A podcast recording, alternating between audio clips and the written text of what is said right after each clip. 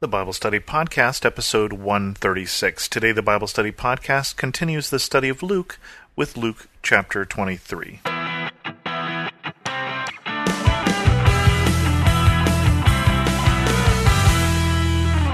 Welcome to the Bible Study Podcast. I'm your host, Chris Christensen.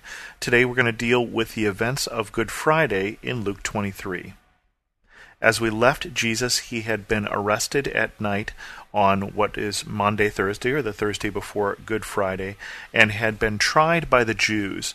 Now, the problem with the Jews was they wanted to put Jesus to death for blasphemy, but Judea is not at this point under its own rule, it's under the rule of the Romans. And one of the things the Romans reserved for themselves was capital punishment.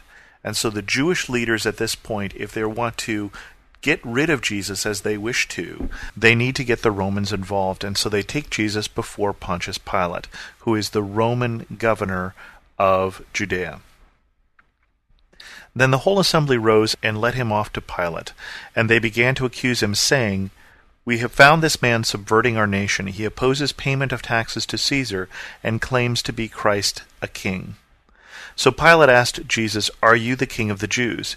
Yes, it is as you say, Jesus replied. Then Pilate announced to the chief priests and the crowd, I find no basis for a charge against this man. But they insisted he stirs up the people all over Judea by his teaching. He started in Galilee and has come all the way here. On hearing this, Pilate asked if the man was a Galilean. When he learned that Jesus was under Herod's jurisdiction, he sent him to Herod, who was also in Jerusalem at that time. So Jesus comes before Pilate the first time. And one of the things that is not mentioned in this version of the Gospels, but is mentioned in one of the other Gospels, that Pilate's wife has had a dream about this man and tells him he should have no part in this crucifixion. He should have no part in this trial. It's a and he pretty clearly can tell that this is a mock trial, that they're making things up against Jesus because they're accusing him of opposing taxes to Caesar, which he didn't do, and then claiming to be the Christ, which is true, a king, but Jesus is no threat to the Romans. Jesus is a threat to the religious authorities. And Pilate is shrewd enough to figure that out pretty soon. But the reasons why they make those claims, which are very different than the claims in the trials of the night before is this is a political trial, and they have to charge him with something that will upset Rome enough to put this man to death. Pilate finds a way out, he learns that Jesus is a Galilean, and Galilee is under the jurisdiction of one of Herod the Great's sons. Now, Herod the Great had a number of sons by a number of wives. In fact, it's a very complicated family tree if you look at it. I think he had five wives, and it's it's just very complicated. And one of his sons used to be in charge in Judea, and such a bad king, and he was under still the authority of Rome. He was a client king, is what the term would be. But the Jews asked that he be replaced with a governor, which is why we have Pilate here. But he sends him off to Herod. When Herod saw Jesus, he was greatly pleased. For a long time he had been wanting to see him. From what he had heard about him, he hoped to see him perform some miracle. He plied him with many questions, but Jesus gave him no answer. The chief priests and the teachers of the law were standing there vehemently accusing him. Then Herod and his soldiers ridiculed and mocked him, dressed him in an elegant robe. They sent him back to Pilate. That day Herod and Pilate became friends. Before this, they had been enemies. So Herod mostly wanted to see Jesus for show.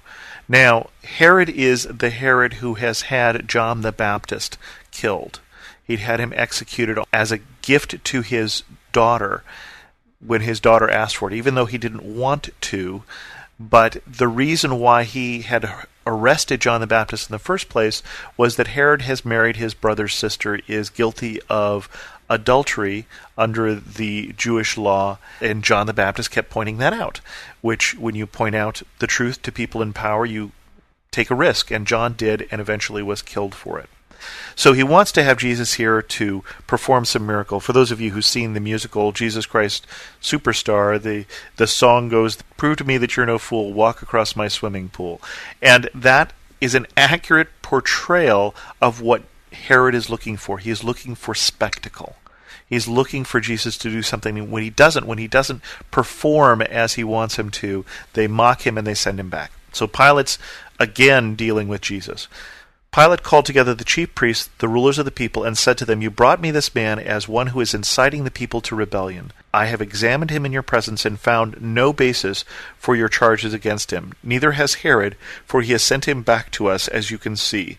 He has done nothing to deserve death. Therefore, I will punish him and then release him. With one voice they cried out, Away with this man, release Barabbas to us. Barabbas had been thrown into prison for an insurrection in the city and for murder. What Luke doesn't point out is at this holy time of the year we're just around the time of Passover, remember again, that it was the customary for the Roman governors to please the people by releasing one prisoner. And so Pilate had said, Do you want to release Jesus or do you want to release Barabbas? And, and, Barabbas was a revolutionary. Luke does record that they're crying out to release Barabbas instead.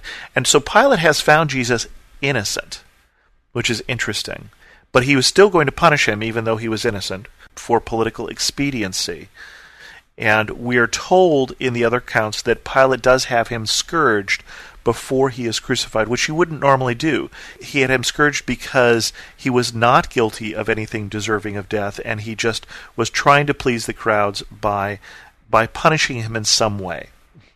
You wouldn't normally scourge someone, whip them with the basically the cat of nine tails, which strips the flesh from his bones, which is in itself can be used to kill somebody or can be used to punish them just up in the point of death and then crucify them. For one thing, it would make the crucifixion much shorter and much less painful and the point of crucifixion, which is reserved for the lowliest of people. You cannot be crucified as a Roman citizen is a deterrent. And so you want people to publicly suffer for a long period of time. So they cry out for Barabbas. Wanting to release Jesus, Pilate appealed to them again, but they kept shouting, Crucify him! Crucify him! For the third time he spoke to them, Why? What crime has this man committed? I have found in him no grounds for the death penalty. Therefore I will have him punished and then release him. But with loud shouts they insistently demanded that he be crucified, and their shouts prevailed. So Pilate decided to grant their demand. He released the man who had been thrown into prison for insurrection and murder, the one they asked for, and surrendered Jesus to their will. And so Pilate at the end shows a lack of courage of his conviction. He doesn't want a riot started because, as a governor, that is one of the biggest things that can go against you is the Romans-like order. And the other Gospels report that the crowd also shouted that if you don't crucify him, you are no friend of Caesar. And so basically, they threaten his job. And at that point, he doesn't care enough and allows Jesus to be crucified. As they led him away, they seized Simon from Cyrene, who was on his way in from the country, and put the cross on him and made him carry it behind Jesus. A large number of people followed him, including women who mourned and wailed for him. Jesus turned and said to them, Daughters of Jerusalem, do not weep for me, weep for yourselves and for your children. For the time will come when you will say, Blessed are the barren women, the wombs that never bore, and the breasts that never nursed. Then they will say to the mountains, Fall on us, and to the hills, Cover us. For if these men do these things when the tree is green, what will happen when it is dry? So, two different things going on here. First of all, Simon from Cyrene, and we learn in the other Gospels that probably his family is known to the early Christians. There is evidence then that Simon's family were Christians. Simon is. Uh, possibly a black man, at least from Cyrene, would imply that in terms of where that region is, and he's preserved that way in church history. And he is minding his own business, and they take him in, from the crowds because Jesus, who has been scourged, Jesus, who has been punished already, can't bear the cross. He's supposed to take the cross piece of the cross on his back all the way to Golgotha uh, basically carrying the instrument for his own death with him. And he is already weak from loss of blood, and so he stumbles and they get someone else to carry the cross. And then the people are crying for him, and Jesus prophesies against Jerusalem, probably prophesying against what is going to happen when Jerusalem is sieged and destroyed, coming up here in about 30, 40 years. Two other men, both criminals, were also led out to be executed. When they came to the place called the Skull, there they crucified him along with the criminals, one on his right, the other on his left. Jesus said, Father, forgive them, for they do not know what they are doing. They divided up his clothes by casting lots. The people stood watching, and the rulers even sneered at him. They said, He saved others, let him save himself, if he is the Christ, the chosen one. The soldiers also came up and mocked him. They offered him wine vinegar and said, If you are the king of the Jews, save yourself. There was a written notice above him which read, This is the king of the Jews. One of the criminals who hung there hurled insults at him. Aren't you the Christ? Save yourself and us. But the other criminal rebuked him. Don't you fear God, he said, since you are under the same sentence. We are punished justly, but we are getting what our deeds deserve, but this man has done nothing wrong. Then he said, Jesus, remember me when you come into your kingdom. Jesus answered him, I tell you the truth, today you will be with me in paradise. And so this is Luke's account of the crucifixion. And the two thieves, one of whom is mocking Jesus and one of whom is in Luke's account, the last one who is professing Jesus as Lord, the last one who recognizes Jesus before Jesus' death. And even though he is under sentence of death, he is received by Jesus as one of his own. We get the crowds and the soldiers jeering. We get the mocking sign that Pilate has put above Jesus' head, This is the King of the Jews, as Jesus is wincing in agony. One of the things that we need to understand about crucifixion, I'm not going to go into great detail about it, but crucifixion, as I said, is intended to be a deterrent, it is intended to be a terrible way to die. You are resting on the nails in your wrists and the nails in your feet. And as you hang down on the nails in your wrist, you cannot breathe and you cannot talk.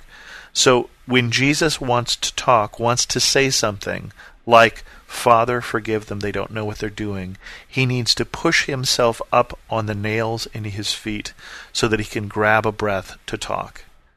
So, as Jesus is pronouncing forgiveness, he is in agony as he is putting the weight on the wounds in his feet.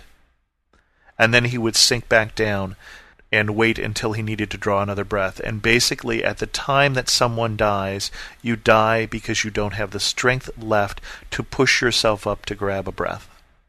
Jesus will die sooner than these other two because he has been beaten, because he has been scourged. And again, Luke's account doesn't mention that detail, but we learn that from the other accounts. It was now about the sixth hour, the darkness came over the whole land until the ninth hour, for the sun stopped shining, and the curtain of the temple was torn in two. Jesus called out in a loud voice, Father, into your hands I commit my spirit. When he said this, he breathed his last. The centurion, seeing what happened, praised God and said, Surely this was a righteous man. When all the people who had gathered to witness this sight saw what took place, they beat their breasts and went away. But all those who knew him, including the women who had followed him from Galilee, stood at a distance watching these things. Now there was a man named Joseph, a member of the council, a good and upright man, who had not consented to their decision and action. He came from the Judean town of Arimathea and was waiting for the kingdom of God. Going to Pilate, he asked for Jesus' body. Then he took it down, wrapped it in linen cloth, and placed it in a tomb cut in the rock, one in which no one had yet been laid.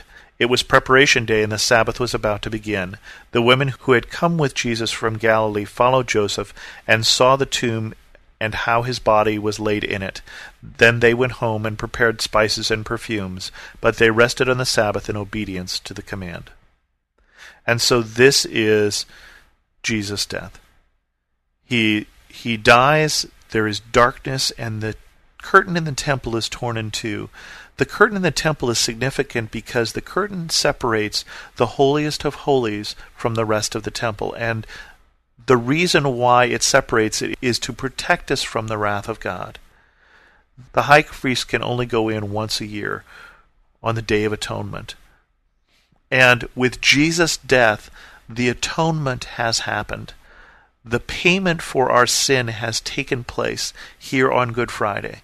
And so the curtain is torn by this earthquake as God is telling us that there does not need to be separation between you and I anymore. I have taken care of your debt. I have taken care of your sin once for all. And therefore, we as Christians no longer do the blood of animals for sacrifice because those were a foreshadowing of the sacrifice of Jesus and were incomplete. And so then Jesus is taken by Joseph of Arimathea and he is buried and other than the preparation of the body, as far as everyone is concerned, the story is over. They're planning on going back and anointing the body after the Sabbath day with these spices and perfumes as a way of saying goodbye. But as far as they know at this point, this tomb is given to Jesus, not rented to Jesus. They're expecting that the body will stay there and we'll see next week that he does not. With that, we'll wrap up this episode, a rather long episode of the Bible Study Podcast. If you have any questions, feel free to go to thebiblestudypodcast.com and leave a comment, or send me an email at host at thebiblestudypodcast.com. And as always, thanks so much for listening.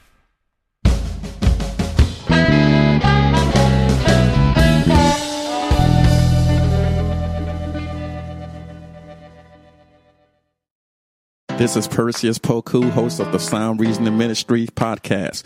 Learn how to share and defend your faith by listening to us weekly. Subscribe at lifeaudio.com.